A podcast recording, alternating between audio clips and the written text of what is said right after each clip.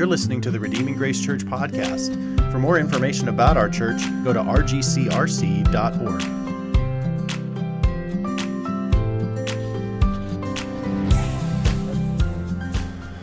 Amen. You may be seated. You may even be seated at home if you would like. So, um,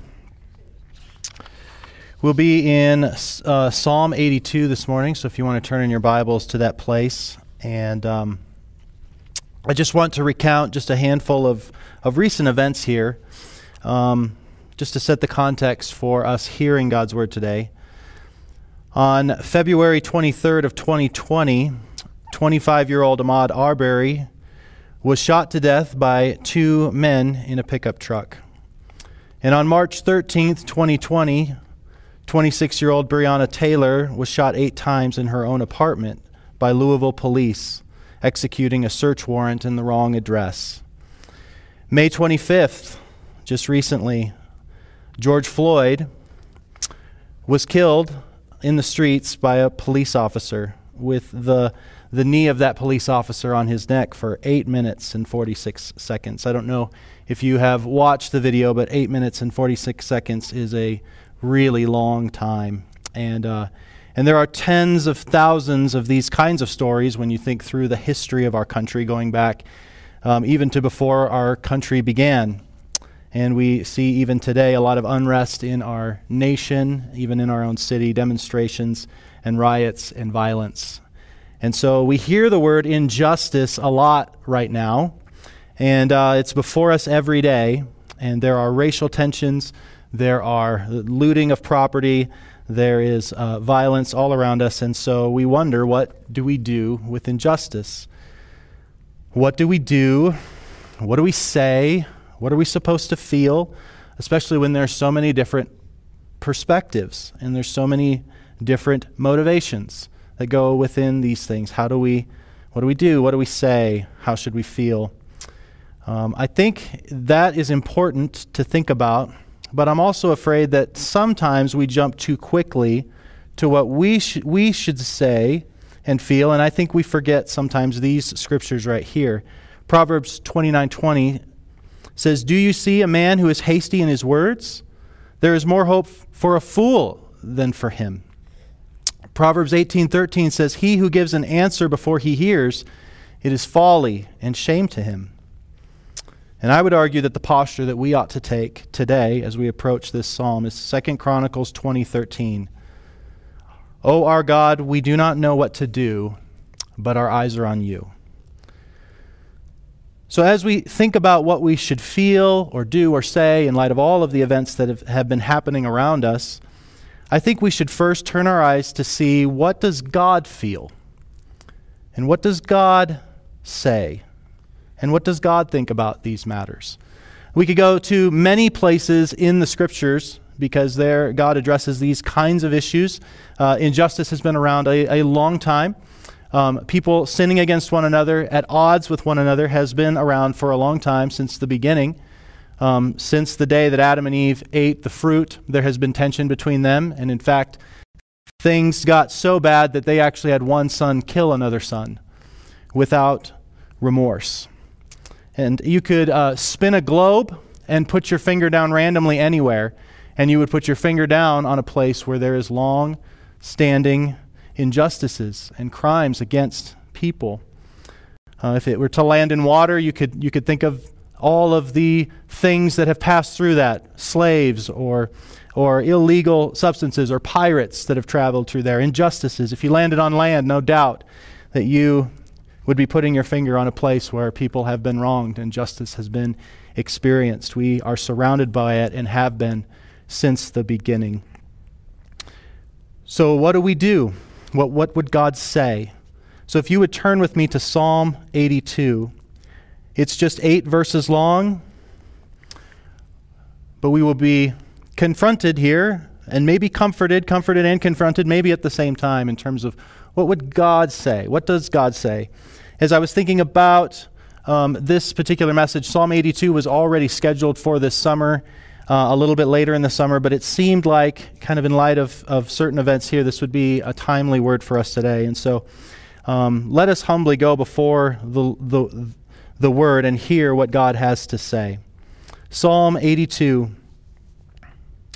verse 1, a psalm of Asaph.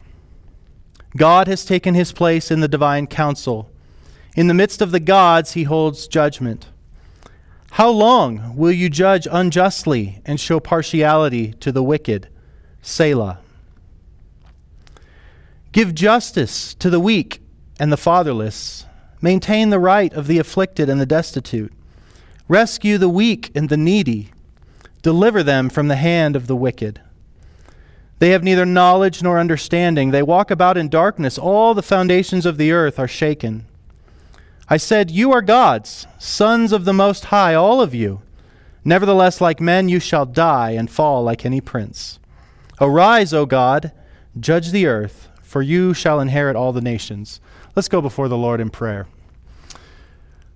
O God, I pray that in this time we would come humbly before your word. And Lord, there are, are so many places that we could go in your word to speak um, to our times, to our hearts. And I, I believe, Lord, you have led us to this place. So, Lord, I pray that we would come to your word humbly, willing to hear whatever it is that you have to say. Lord, I pray that our hearts and our minds would be open and that we would be helped by your word to live more faithfully, uh, to respond in Christ like ways to the situations that are around us. And so, Lord, we pray that in some small way you would help us, help us, your church, to be more faithful to you uh, in the day that you have placed us and for your glory. We ask for your help in these next few minutes to understand and to apply the things that you would have for us today in your word. In Jesus' name, amen. So, as we dig into this psalm, I want to uh, handle, I want to just discuss a few uh, tricky things within the passage. Um, let's look at the first verse. Um, trying to uh, to find it here on the slides so you can see it. So here we see in verse one a psalm of Asaph.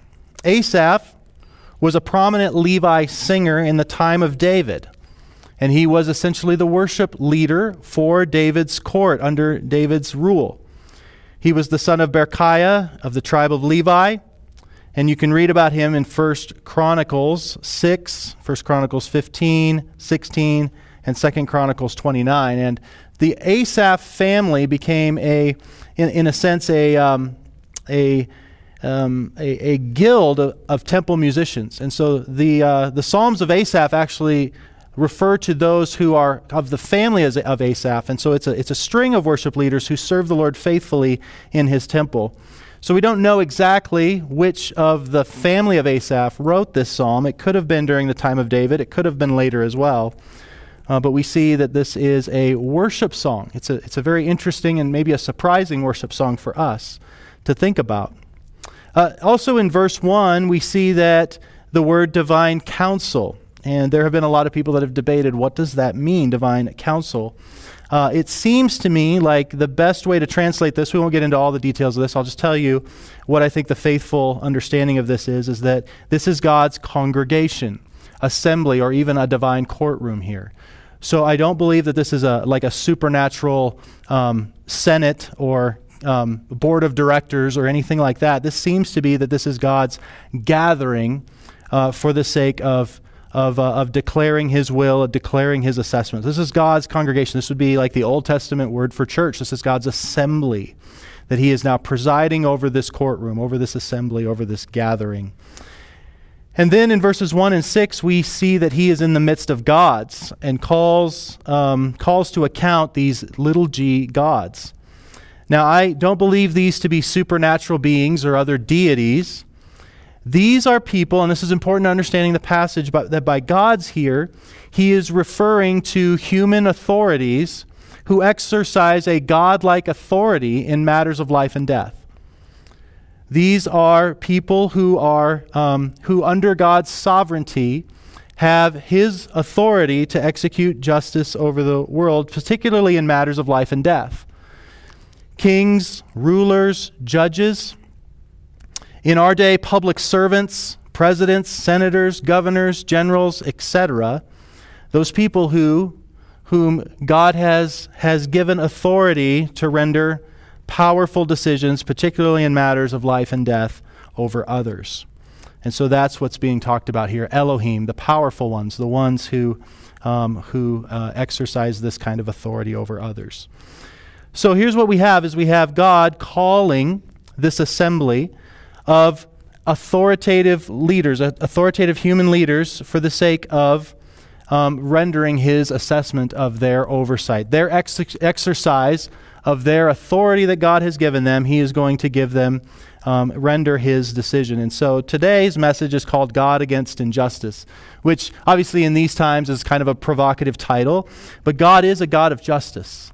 And God is a God of, of glory and righteousness and he takes justice seriously. And in Psalm 82, we get his opinion on these matters. And so in verses 1 and 2, well, we've got, uh, we've got four, five points that I want to, four points that I want to lay out for you. So I'll just go ahead and give them to you here. Is in verse 1 and 2, we'll see that God laments and calls out unjust actions. And then in verses 3 and 4, we'll see that God defines and commands true justice. And in verses 5 through 7, God exposes and holds accountable unjust powers. And then lastly, in verse 8, we have the sweet promise that God is able and promises to bring true justice to the world. So, verses 1 and 2, God laments and calls out unjust actions. Let's read 1 and 2 again. God has taken his place in the divine council, and in the midst of the gods, he holds judgment. And he says, How long will you judge unjustly and show partiality to the wicked? So this literally in the Hebrew is the Elohim of the Elohim. He is, he is the powerful one over all other powerful ones. And he, in a sense, brings this State of the Union address. He gathers them up. It's like, and he's calling to the tribunal so that he can render judgment on how those who have been given authority over other human beings, what they have done. And here is what he says the very first words out of God's mouth. If you can just imagine a vine courtroom and God takes his seat and everyone is hushed. What are the first words out of Elohim, out of God's mouth? Are this How long will you judge unjustly and show partiality to the wicked? Selah. If you could just imagine the weight of those words.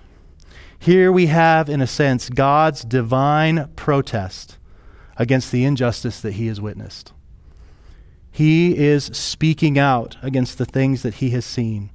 And he brings this lament. How long? We have uh, dozens of times throughout the Psalms where human beings bring their lament of how long to the Lord. How long will you forget me forever? This, this, this lament of God, things are not right. How long will we have to put up with this? And here we have this very strong statement of God asking human beings, How long? How long will you put up with these kinds of actions? How long will you, who are in authority, um, do these things before me? And I think we see in these two lines, how long will you judge unjustly and show partiality to the wicked? I think we see here that God is addressing both individual injustice, they have personally judged unjustly in the first line, but I think he is also speaking to systemic injustice that they show partiality to the wicked. They sit atop structures and they oversee systems that are weighted against certain people and towards those who are wicked. Sometimes I think we have we tend to lean one way or the other. We tend to see it always being individual responsibility or we tend to think that it's always sy- systemic. And I think the Bible and I think God even himself here says that it's both. Sin has so broken everything that it's not just human beings individually that are broken and do sinful things, but the, the, the systems that are made up of human beings can be unjust. And Jesus is, and, and God is calling out these rulers for both. They have personally acted unjustly, and they oversee a system that is partial, particularly partial to those who want to take advantage of others. Why does God bother to assemble this tribunal and voice his displeasure? Because he's not far off, he is near. And he loves the oppressed and the victimized. He loves his own honor displayed in every human being made in God's image. And because he laments that his image bearers are using his divine authority to exploit other image bearers. It would be good for us to, to, to, come up with a definition of injustice, and Webster's dictionary defines it as the absence of justice, or the violation of a right or of the rights of another. So, what gives someone rights at all? Who's to say that anyone has any rights? Why is violating these so called rights such a big deal? And really, it's the Christian worldview, it's the Bible that ultimately gives us the fundamental foundation for why every human being has dignity and worth. Our own statement of faith here at Redeeming Grace Church, under the heading of humankind, has a statement on human dignity and worth. And listen to what is said here. I will go ahead and put it on the screen so you can see it. But here's what we've embraced at Redeeming Grace Church considering uh, about human dignity and worth. And just think about this in terms of injustice. We believe that since God created every human life in his image, each one is unique, possesses divine dignity, and is worthy of respect and protection. From conception to natural death, human life is of inestimable worth, including every condition, race, ethnicity, ability, and social status, regardless of the value a society may place upon specific groups or individuals. So we believe that injustice is when someone's dignity as a divine image bearer has been violated. And in so doing, God takes it personal because every person is made in His image to glorify and reflect Him. And how sadden, saddening it must be for God to see someone made in his image use that image to then deface or devalue the image of God in another. The dignity given to one used to rob the other one of dig- dignity. So, for the Christian who believes their Bible, every person is made in the image of God and therefore possesses divine dignity, every single one regardless of what they've done, regardless of who they are, regardless of how valuable they, they are to society. Every human being has divine dignity and is worthy of respect and protection. Every image bearer is worthy of respect and protection for the entirety of their life because they are of un, in, un, inestimable worth. You cannot put a price tag on a human life because you cannot put a price tag on the image of God. Every person of every race, because they bear the image of God, is of inestimable worth. So, as I think about the George Floyd situation, watching the video, you see one person made in the image of God with their knee on the neck of another person made in the image of God. And one is crying out for mercy, and the other is refusing to give it. And, and I wonder if you've, you've thought about it kind of in those terms and what a sad reality that is for both human beings. That the image of God it has, has been so twisted that both of them, both of them are not as they, not experiencing life as they should. And here we have this musical uh, statement, uh, the word Selah. Selah is kind of a a, a strange word. It's hard to know exactly what it means, but it's almost surely a musical indicator of some kind. And we're not exactly sure, but it seems like it's, the, it, it's a pause. And so this was a song that would be sung by God's people, and they were supposed to pause and let the weight of the words just before the Selah land on them. So they were to take personally to heart this statement How long will you judge unjustly and show partiality to the wicked? And they're supposed to stop in the music and just sit under the weight of that. It's interesting that this call of cosmic accountability for unjust actions is something that ordinary people of Israel were to sing and worship. Does that seem strange? It, it does to me. This was not just an issue between God and the, those in authority, but this was an issue for all the people. Those in leadership are to feel the accountability from heaven downward, but they're also to feel the accountability from the bottom up, from the common people, reminding them that they're accountable to God and to the people they lead. as people of all classes and statuses under the authority of God, sing God's words of reckoning in their worship assemblies. They were to sing these words to God. They were to sing these words to each other. They were to sing these words to those in authority. And in so doing, all the people should feel the responsibility before God in confronting the injustice and partiality that's in front of them. Think about Deuteronomy 16, 18 through 20. Here, God tells his people before they're about to go into the land, says, You shall appoint for yourselves judges and officers in all your towns which the Lord your God is giving you. So the people had the responsibility, the God given authority, to choose their leaders. According to your tribes, they shall judge the people with righteous judgment. He's telling this to the people. You are to make sure that you have authorities that execute judgment this way. You, all the people, not just the leaders, but all, you shall not distort justice. You shall not be partial, and you shall not take a bribe, for a bribe blinds the eyes of the wise and perverts the word of the righteous.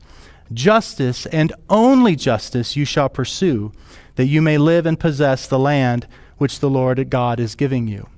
So it was responsibility of all of Israel. And particularly as Americans who live in a democratic republic, we all share in choosing our leaders and holding them accountable. And we all share in, um, in what happens under those leaders. We all share to varying degrees in um, in the governing of our own country. Ligon Duncan says this He says, These passages teach that the responsibility for godly leadership rests upon the entire community. The people as a whole have an obligation to make sure that godly leaders are appointed. They must resist peer pressure and stand alone if necessary in upholding righteousness. This is obviously true within the church, within God's people, but these principles also extend to secular human government as well. So we see right out of the gate that Christians, um, well, here, we as Christians, as God's people, have a responsibility to speak up. First to God in lament when we see injustice, because He sees it too. And then in repentance, because that same injustice is in our own hearts. We're partial. We wait things for our own purposes.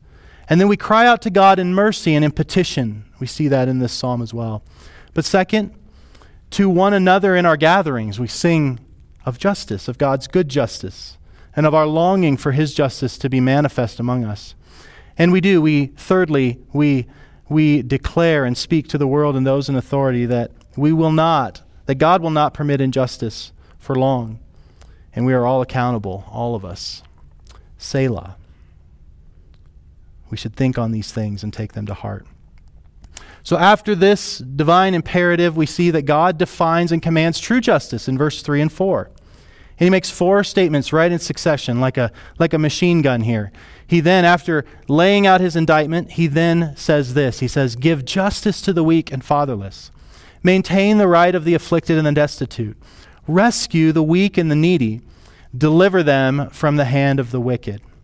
God calls these human rulers to correct the injustices to make it right, to repent, to step into your God given, God representing, God accountable role that you've been put there for. Human government exists because injustice exists. And human government has the responsibility, ever since God instituted it in Genesis 9, to help restrain the wicked hearts of human beings. And we see four overlapping commands and rein, four overlapping and reinforcing commands here we see first the call to give justice, which means adjudicate fairly, right the wrongs, and balance the scales for the disadvantaged. This presumes that we live in a world where inequities and disadvantages do exist. And you, as the authorities, have the God accountable responsibility to try to correct those as much as humanly possible. Justice is the right response to injustice, not more injustice. And that's part of what's, what's uh, a, a, problem is that peaceful protesting is, is, a, is a very normal, good thing in our country. Rioting is just adding injustice to injustice. and is creating more and more victims. And so God doesn't call for them to correct their injustice with justice, but to or injustice, but to correct injustice with justice. I don't know if I said that right or not, but I think you get the point. Secondly, he says maintain rights. Maintain the rights of the afflicted and the destitute. This means have the same standards to especially defend the dignity of those who are minorities, the afflicted and the destitute, those whom by circumstance have been pushed um, out of the center. This presumes that we live in a world where dignity can be attacked. And so we have to work hard to make sure that people's rights are protected. Fourth, or third, we see uh, the command to rescue the weak. It's literally provide refuge. Provide refuge for the weak and the needy because they're vulnerable. Provide pathways to safety and prosperity, to actively enter and engage what threatens others. And this presumes that real threats exist to people. And some people live under more threats and dangers than others. And it is part of our responsibility to try to provide refuge for those who are weak and needy. And then lastly, deliver them from the hand of the wicked. Pull them out of danger. Don't make them stand alone. So if we were to flip these four commands over, we can see what God's what God is confronting. These so-called gods have withheld justice for the weak and fatherless. They have trampled the God given rights to the afflicted and the destitute. They have ignored cries for help, and they have permitted victimization. And God is holding them accountable for that and asking them to correct this now. When he was saying, How long? he means, I want you to deal with this now. And so, if, if our leaders don't do these things, then that's on us. And that was true of Israel and would certainly be true for us in a democratic republic, is that we should uh, expect these things in our own country as well. So, verses 5 through 7, this is a, a, a really super interesting few verses here. God exposes and holds accountable unjust powers. Look at verses 5 through 7. They, meaning these who are in authority, the reason that they are not executing justice, and why, in a sense, we will see them actually ignore God's good commands, is they have neither knowledge nor understanding. They walk about in darkness. All the foundations of the earth are shaken. And God says, I said, You are gods, sons of the Most High, all of you. Nevertheless, like men, you shall die and fall like any prince. Unjust powers exist because of moral ignorance and outright evil of darkness. So what we have is we have we live in a world where people don't know God. The ultimate problem is that people don't know God. And they don't understand the implications of what's going on. So I think that's what we're getting at is that knowledge, these people don't know the way of God because they don't know God. Therefore, they don't know justice. Nor is there understanding, meaning that they don't understand all of the spiritual dimensions that are going on, that we do not fight against flesh and blood, but against rulers, powers, and authorities in the heavenly places. We're in a spiritual battle for the eternal, uh, for, for the eternal stake of, of people. And they walk about in darkness, and we are called to be the people of light. And therefore, the conclusion at the end of verse 5 is that all the foundations of the earth are shaken. The social order is totally unraveling because sin has permeated every part. And when sin begins to have power as well, it really shatters the social order. The whole world is destabilized by it. We've seen that from the garden, from the very beginning, that sin in the hearts of human beings has now destabilized everything. And we struggle. We struggle. And we see that even in our own land. And ultimately, he says that their lack of knowledge of him, their lack of understanding of their decisions, and their walking in darkness will result in the judgment of death. That's what sin deserves. And that's what, um, what God's judgment will be on sin and injustice. A lack of knowledge and honor of God and spiritual darkness is the primary issue behind all injustice. It's our estrangement before God. Micah 6 8, God says something very clearly. He says, he, he has told you, O man, what is good.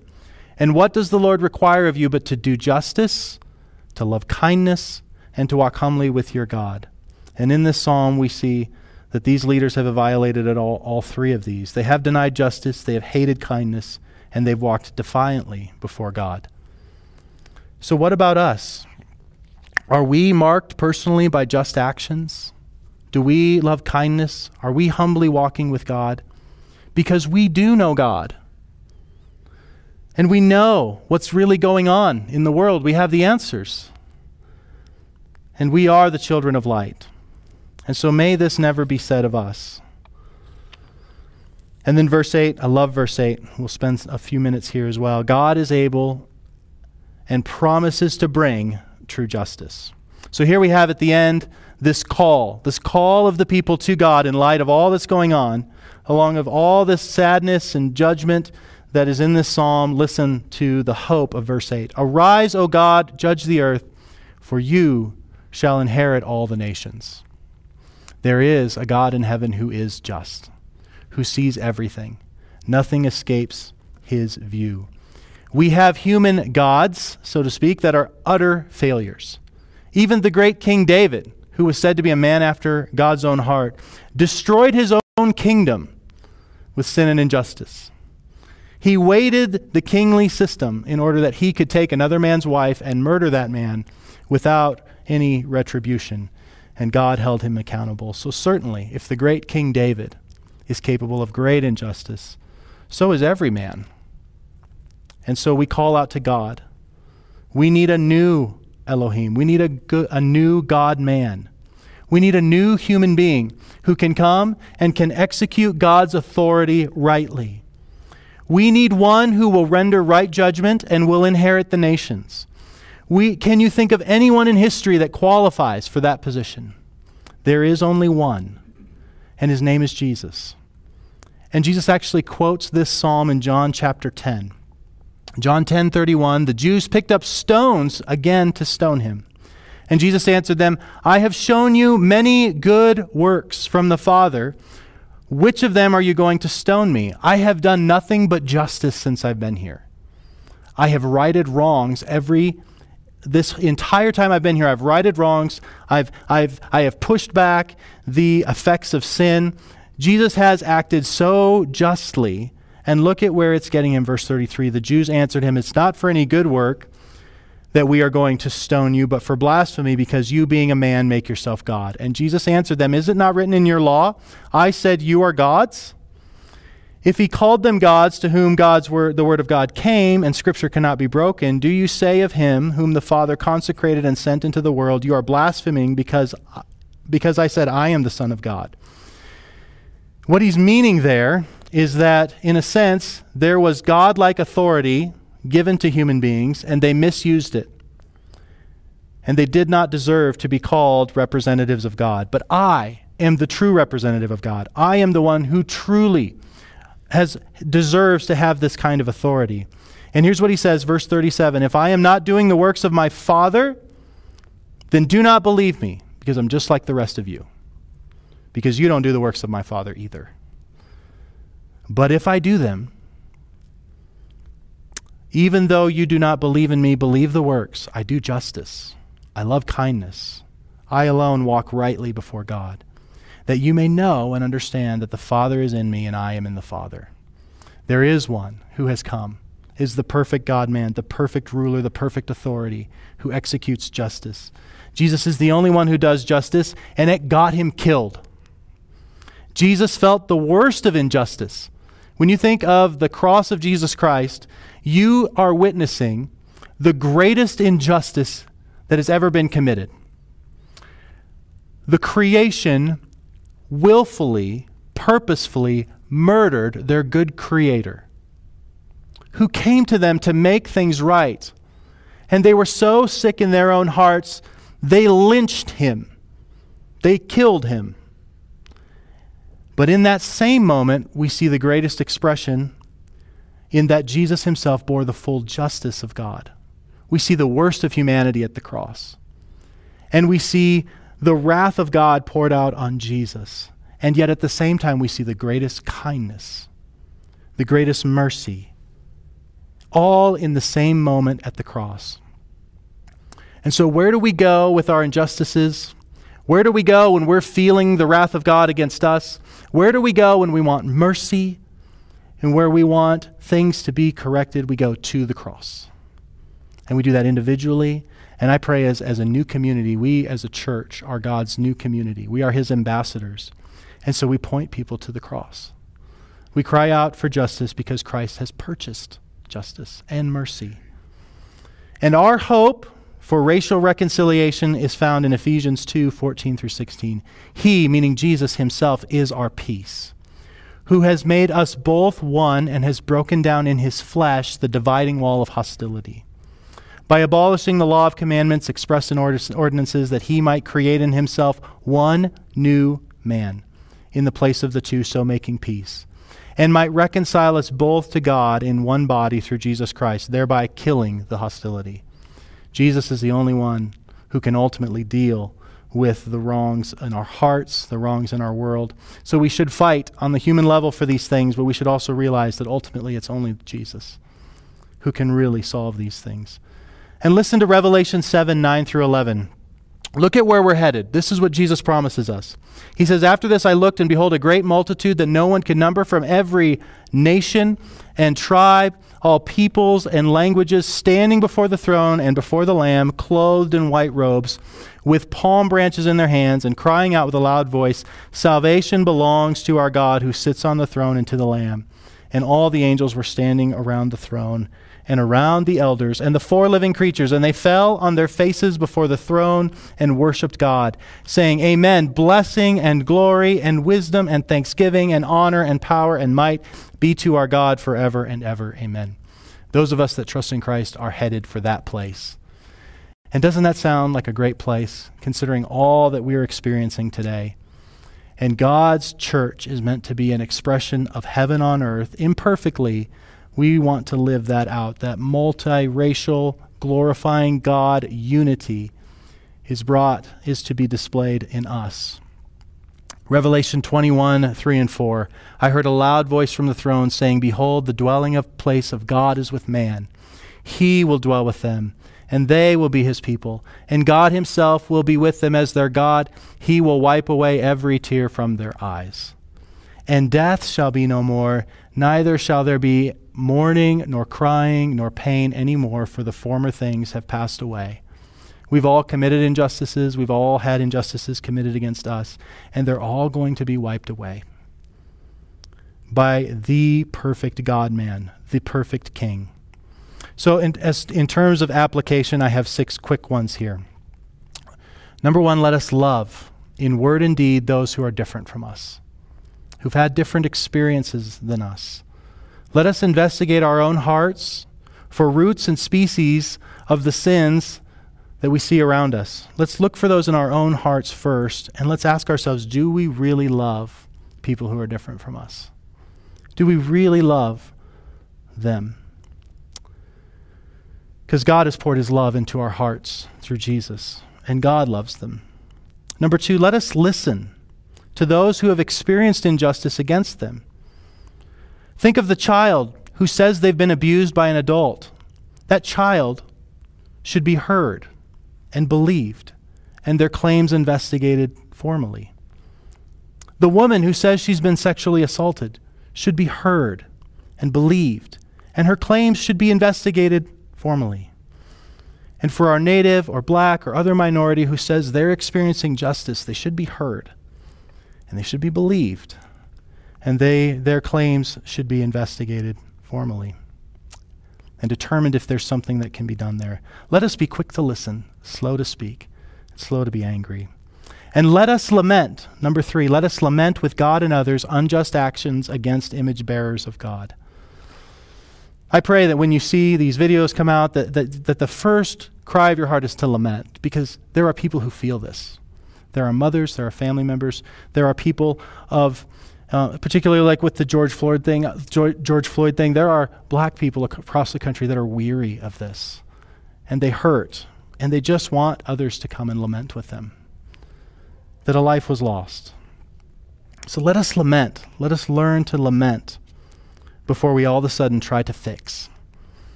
And number four, let us learn from God's word. Let us learn from the experiences of others and the painful past and present. All of us have blind spots.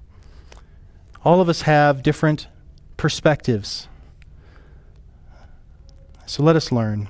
Number 5. Let us leverage what we have for the sake of justice.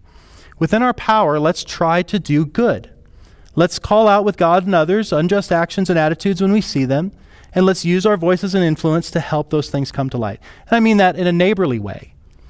And I mean that in, in, in, in ways, think of your neighbor. Think of the people in your, own na- in your own neighborhood. Let's use what we have for the sake of justice. And then last, lastly, let's ultimately look to Jesus alone. And he, the one who embodies perfect justice. And let's look to him to lead us in this way in our lives and in the church. And if you are not a believer, I pray that you would come to Jesus. There's no other hope anywhere else that should be evident by now.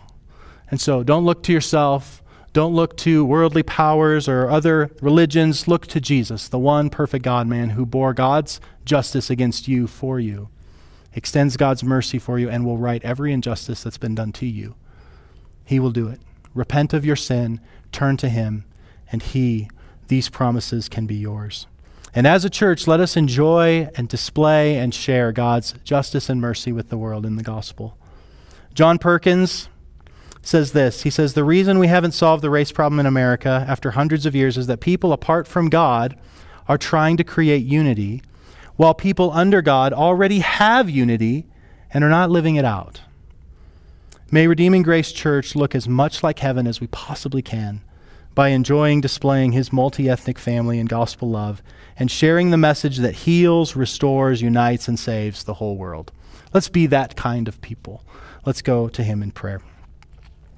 God, we humbly come before you from these from from your word. God, uh, I pray that there is something of help here. I know that where there are many words, sin is not absent, and so I am fully aware that I am not an inspired prophet by any means. It's your word we rely on. And so, Lord, I pray that anything of you would be taken to heart, and anything that's not of you would be quickly forgotten. And Lord, I do pray that you would stir our hearts with compassion and with zeal to not just overlook these things or dismiss these things, but to, to understand where, what to do with them in light of your gospel and your truth and the fact uh, that you do hold accountable and you do render just judgment and you also extend mercy to the repentant. So, Lord, I pray that if there are some who are watching this who, who have experienced these kinds of things, they would be comforted in knowing that there is a God who sees and cares and will make it right. And I pray, Lord, that we would be sympathetic to all who've experienced injustice across the spectrum, anyone that's been sinned against. And Lord, I pray that we would deal with our, the sin in our own hearts first, that we would take the log out of our own eyes before we begin to look at the speck in another's. So, Lord, we need your help. We need your grace. We don't know what to do, but our eyes are on you. And we ask for your help. In Jesus' name, amen.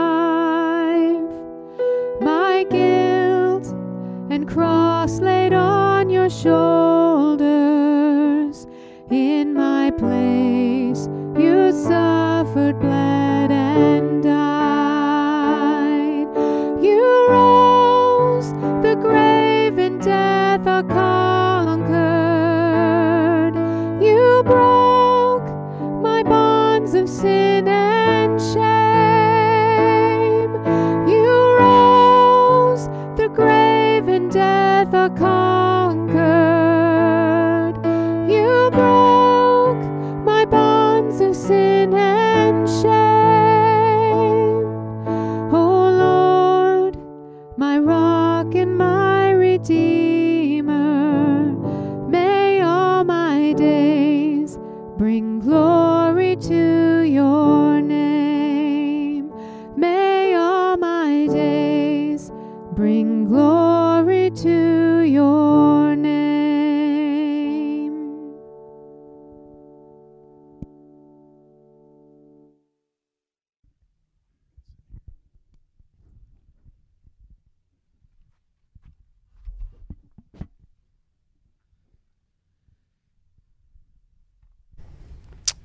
Okay, so at the end of each message, we've given the opportunity to ask questions. So if there is a question about the message or or whatever, you need to get it in quick because we're about a minute ahead of you in terms of the live stream. So uh, it's easy for us to miss them if they don't come in quickly. But Jordan, do you have any questions?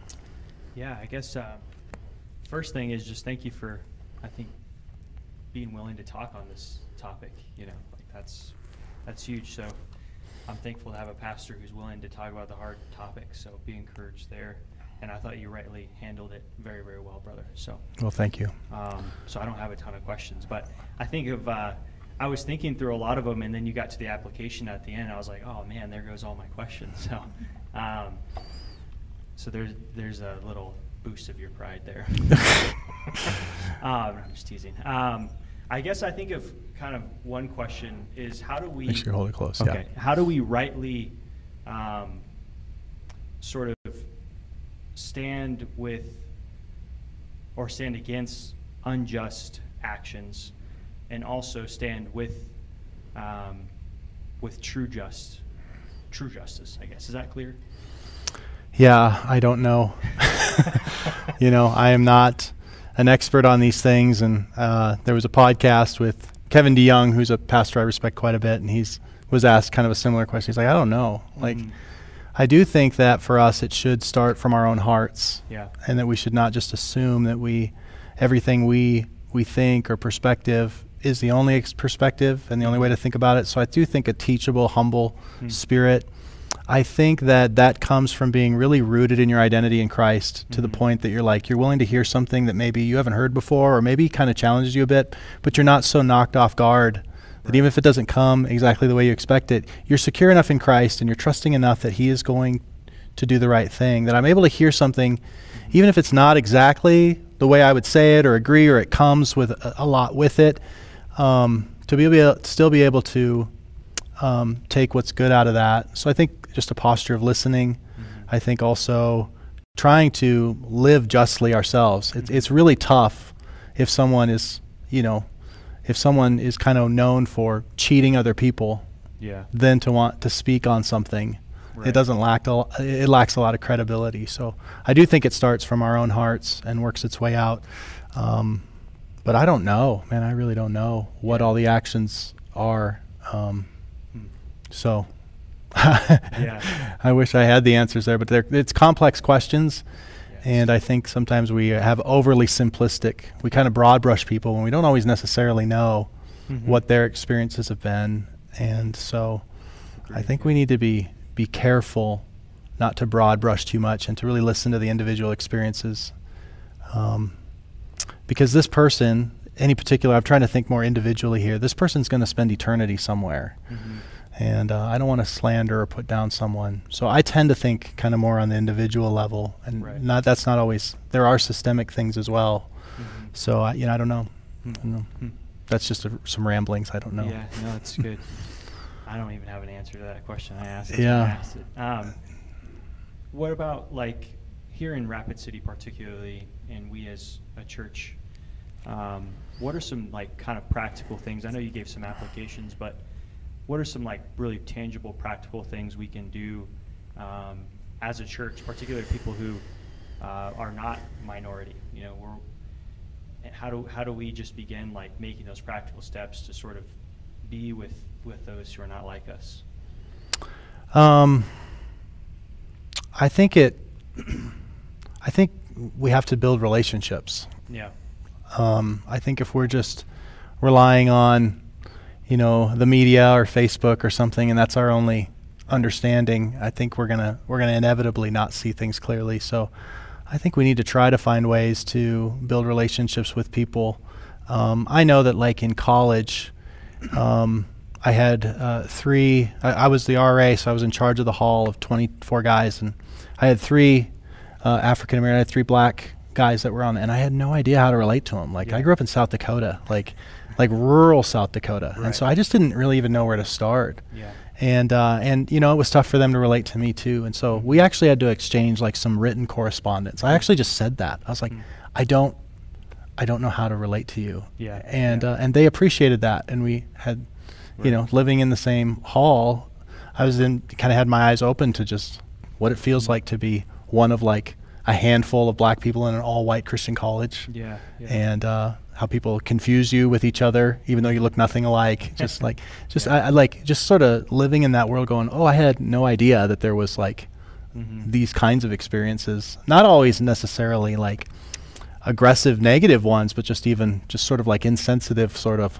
Man, I I never have to deal with that. So. Yeah. So I think we have to be in, in proximity with people and and uh, and kind of hear what they have to say and just consider like there's a whole world I don't experience. Mhm. So so it's like for redeeming grace, like we're we're located downtown because I do want us to bump into people and we haven't had a lot of opportunities to do that and I want to invest more of my time just trying to to see the world through someone else's eyes and then go how does Yeah. how can I be used of God in this person's life? Um, and how can they be used in my life? Like it's Mhm. not just, you know, They're we have we, we're missing out a lot Yeah. if if we're only with have the white perspective. There's Yeah. much of the body of Christ, and there's much of Christ's glory and the image of God we miss out when we don't Mhm. experience that. But um, Melody McGeary sent in a question.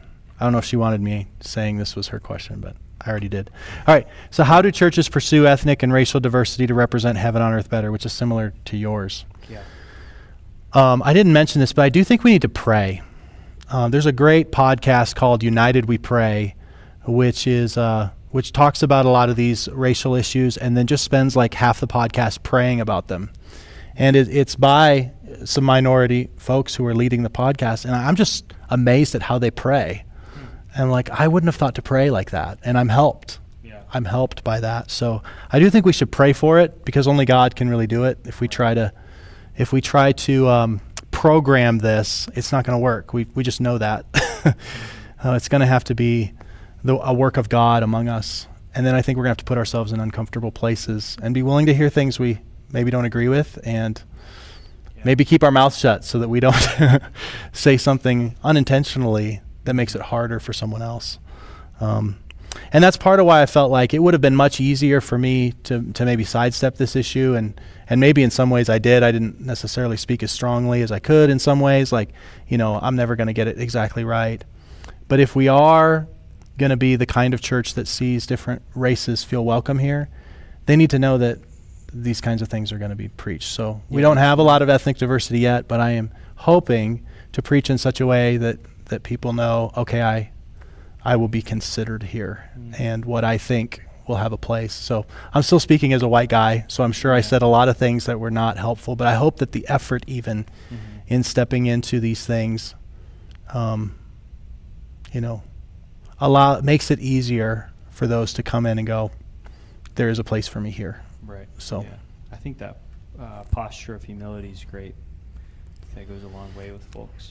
And beyond that, I don't know. Beyond that, I just don't Yeah. know. So part of why I think my heart is drawn towards planning this church is because I want to take a stab at it. Mhm. And I know I'm going to screw up miserably, but I'm like, I need to put myself in a place where it's just I can't hide from it. I have to I have to address this, and I want to. I want to see that. I want to see that. Um, I want to see our churches look as much like heaven as possible, and and so um, I have no idea what I'm doing in that sense, but being far removed from it can't be the answer. I got to Right. be in the middle of it. So that's what I'm hoping. But Yeah. I don't know. Yeah. Thanks, brother. Is there some questions out here? Yeah. Anyone have any questions? Oh, did you? Oh. Uh, do you want me to read it for you? Oh, yeah. We have another question on here too. Yeah. Well, what do you got? Um, how should a Christian respond to the riots uh, in their own neighborhoods? How can we as Chris- Christians seek justice for those that are hurting as a, as a result of the rioting? Hmm. Hmm. It's a tough question. Well, I, I, I didn't. I don't know if I said it very clearly in there, but injustice is never the answer to injustice. Yeah. So I do think that rioting is not helpful. Mm-hmm. Um, I do want to try to figure out what's behind it. So Mhm. while we, we want to stop it, you know, that is lawlessness and that does create more victims. So I do think that the just thing is to try to stop that. Mm-hmm.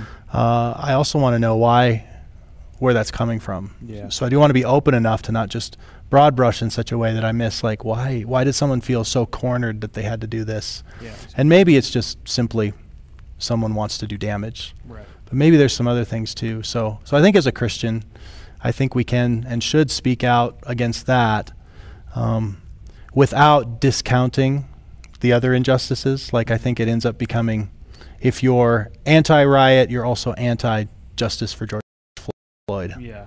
yeah. and that if you're pro-justice for George, then you have to. And it's like I just don't think that we should get ourselves in false dichotomies. That we Mhm. can, we can say yeah that's wrong and that's wrong, and then also try to discern why that happens. So Yeah, um, both are true. I think prayer. I think we should pray. Pray about these things. Uh, I think we should defend. Defend for more victims. I don't, beyond that, I don't. It's Mm. hard for me to say. I don't know. Mhm. Mm. Um, another question came in on text. What does it look like to listen to brothers and sisters who have such different experiences from us? Hmm. Um, I think questions. I think that's where it started for me. Is just like, and I don't do this perfectly, but when I have had opportunity to just ask questions, if I can find someone who's, hey, I'm going to be the ignorant white guy here. Can I Mhm. ask an ignorant white guy question? You know, and to to build the kind of relationship there to go, you know, explain this to me. You know, um, so um, I think it has to be on the the grounds of friendship. Yeah. And I mean, if that if that person is another brother or sister in Christ, I think that's huge Mhm. because you do have a unity, and now you need some understanding, right? So, um, but I don't know. We're Yeah. getting way out of my. Yeah, yeah. I, I my remember- ability to figure out, remember, but- remember him in particular. He he lived in Rapid for about four years. His name was Dario, and I brought him to South Canyon quite regularly. And, and I'm kind of, I'm just gonna say what he what he experienced. I remember just that kind of listening ear and asking questions and what you're talking about. We'd you know chat after church and go to lunch and so forth. And I'm like, well, how was it like? And he's like, man, I felt like there was a lot of blue hairs there and I was out of place, you know, and I'm just like, just kind of asking him more and more questions like, well, why do you feel that way? What, what was it? But I, that friendship helped me realize like, oh, wow, my perspective, the way I see things isn't the only way. Like, Yeah. you know, people, a brother or sister in Christ may see something totally different than you um, and face very real things and very real problems, you know. Mhm. So just that posture of humility, I think, goes a long way. Yeah, in Omaha there was some there was a predominantly black church that we had a close relationship with and just going and worshiping with them it was like, "Oh, like Yeah. is this what it feels like the other way?" And they're like, "Yep." Like like I don't I don't I don't get why, you know. Right. Well, this is, you know, there's just a lot more expressiveness, you know, the sermons are way longer. Like just there's just so much like Mhm. wow, I feel just sort of like on edge because I'm not in my culture. Mhm. And it's like that's Mhm. you know that's what it can feel like the other way and uh, there was a sudanese church too that we helped with and to go to a sudanese church that's a whole nother so just just the idea of culture that we have a culture Mhm. and that that culture is going to be more difficult for us and if you're in another culture for a while you begin to feel just kind of tense and weary over time so Mhm. you know what's it like to come into a predominantly white church they're going to be predominantly white they just are Yeah.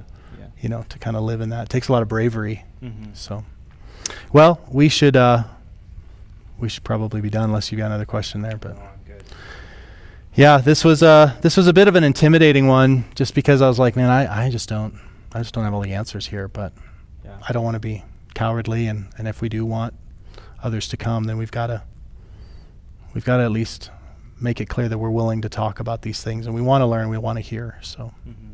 anyway, Yep. thanks, brother. Yep. I think Hunter's going to come up. We're going to close with a testimony. Um,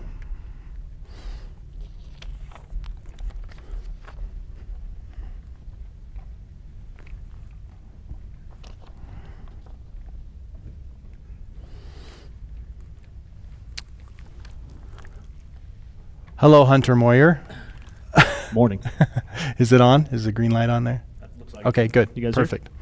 That seems to be something we forget sometimes. So I just have three questions for you. Um, the first one is tell us how you grew up, how you came to know the Lord. Okay. Uh, so I grew up in Jacksonville, Florida. Uh, my wife did too, and I grew up in a home uh, where we did not go to church. Christ was not involved, and so my first experience was basically through Boy Scouts and other people's fathers, um, and that continued through high school, college, medical school, and then residency um, is the first. So during residency, in surgery residency, you really get a heightened sense of yourself, very much. And it wasn't until uh, one one night in the ICU that uh, the patient passed away, and I did something that was wrong. I missed it, and everything came crashing down. My sense of inflation, how great I was, and it really became clear that I wasn't in charge or control of anything. And it's funny because going through medical school and, and seeing the anatomy and the human body and that how can you miss this creation? How can you miss that there must be a creator? And so that really started it for me. And then my wife, uh, we just had our first child, and she was seeking, and she pulled me with her to uh, North Point Ministries, which is Andy Stanley's ministries in, Mhm. in Atlanta. And um, that's where I proclaim my faith. And so I, I feel at that time I was justified. Uh, but it took quite a bit of maturation and continued sanctification and sin on my part. Um, that over the next years, my my faith has been strengthened, um, mostly through my marriage. Um, God gave us marriage so we can experience love and pain at the Mhm. same time, and commitment. And, Mhm. uh, and so it was the unconditional love and grace that was given to me by my wife that's just made me realize how much greater the grace and love that's given to me by my Savior. Hmm. So it's of course a process. Yeah, that's great. Um, tell us about your wife, your kids. Introduce us to your family.